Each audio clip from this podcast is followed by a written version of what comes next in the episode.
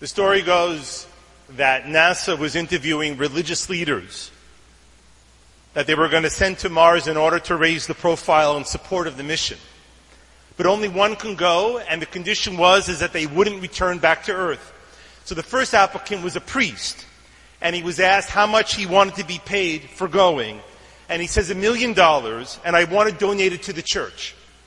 The next applicant was a minister, and he was asked the same question. And he asks for two million dollars. I want to give a million to my family, he says, and then another million to my ministry. The last applicant was a rabbi. See, you're laughing already. When asked how much money he wanted, the rabbi looks left and right, and then he leans in quietly and he whispers to the interviewer's ear, three million dollars.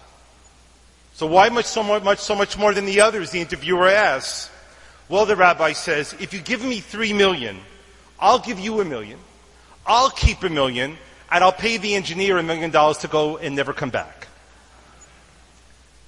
So by the end of the second week of December, we see the change start to uh, settle in. Schools wind down, traffic patterns in a week's time will suddenly and pleasantly thin out. At the office, you'll begin seeing a sharp drop in emails and phone calls, hopefully. And if you're the one sending the email, you'll be surprised at how quickly you get a reply except it'll be an out of office reply. So whether you're going to Mars or to Florida, this is clearly the season to go somewhere. Now, in my house, we have two kinds of travelers those who plan and those who get annoyed with those who plan. Now, in case you can't break the code of what I'm saying, I'm the planner and my wife is the one who gets annoyed.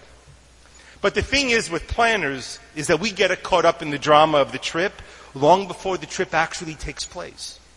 Planners scour TripAdvisor to see if the hotel is actually as nice as it looks on the website. And the answer is always no. The front of the hotel is never lit that way. The lobby never looks like a royal reception.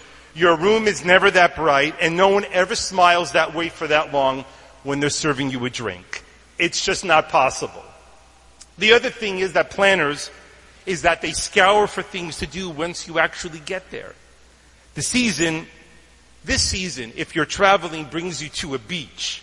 Well in advance or arriving, you might have looked at the pictures or perhaps a brochure that the resort has of them on their website. But be prepared that the pictures show the beach, but almost always, and look next time, the pictures they show almost always are of one or two people strolling on an empty beach. No one is ever around them. The, the, pictures promise you not just a beach, but the experience of something different from where you live. The experience of being alone. Remind yourself of that when you and 11,000 other people who have seen the same picture are all at the beach at the same time trying to order a $12 US margarita. Now, if you're heading to a city, you'll be searching for the top 5, 10, or 20 things to do wherever it is that I'm going. And remember that even if you hire a guide, they're going to take you to the same places that you'll see on the things to do wherever you are list. And the list has a curious effect. If you complete it, you think that you can tell everyone that you've seen and done everything there is to do and that there's no need to ever go back like I've seen New York, or I've seen Lisbon, or I've seen Jerusalem. So as I've started to pack my bags, I asked myself, why do I travel? Is it maybe to see something new? Yeah, maybe. But the truth is, you can see much of the world from where you sit next to your computer screen. Meaning that it's really, really hard to see something that is completely and totally unknown to us anymore. In other words, it's hard to be surprised these days. Maybe it is to do something different with your time. Yeah, maybe. But most people usually end up doing lots of things they do when they're home, when they travel abroad. We eat and we sleep, and you get back to your hotel room and you watch TV. You play on your phone and you take selfies. I mean, how many of us actually end up on our vacations climbing Kilimanjaro or surveying the Gobi Desert? The French philosopher Pascal once said that since most people are miserable in their homes, why would they think they'd be happier anywhere else? So why do we travel? And why do we look forward to it? And why do we plan it? And there's a multi, multi-billion dollar industry at stake here with this question, including a lot of your hard-earned dollars. Untold miles of coastlines have been raked and designed and cultivated and manicured, all based on one simple premise. That by you paying to go from point A to point B, that you're going to be happier. Which is to say, that this is a material view of happiness.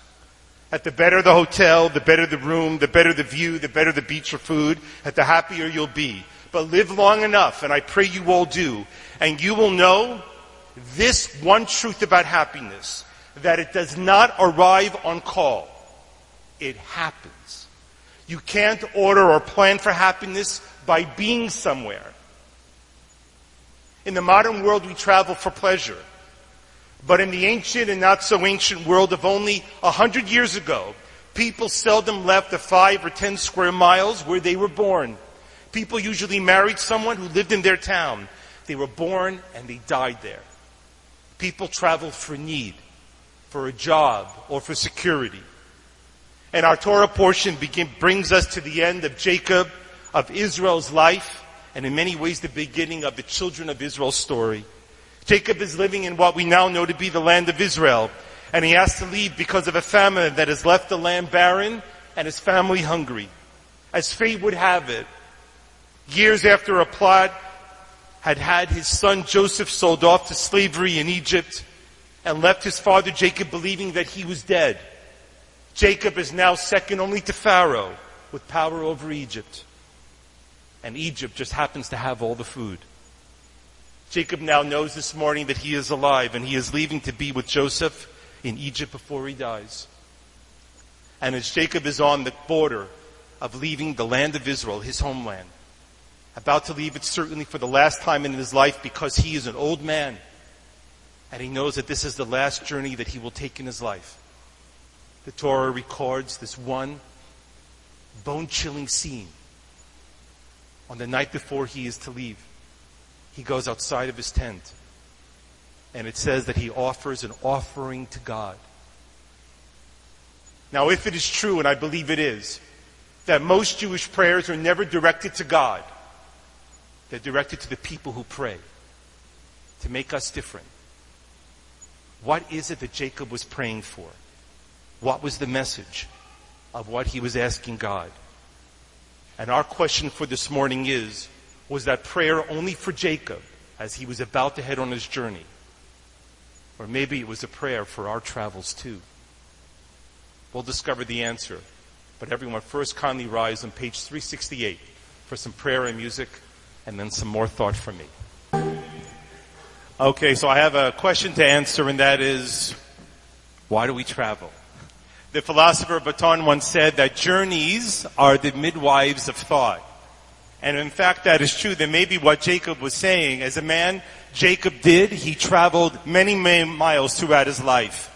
All the way up north into Syria, down into Egypt, back to Israel, what is modern day Israel. He did a lot of journeys in his life and he's there on the border, on the precipice of leaving his home for the last time and spending his last few days of his life in Egypt.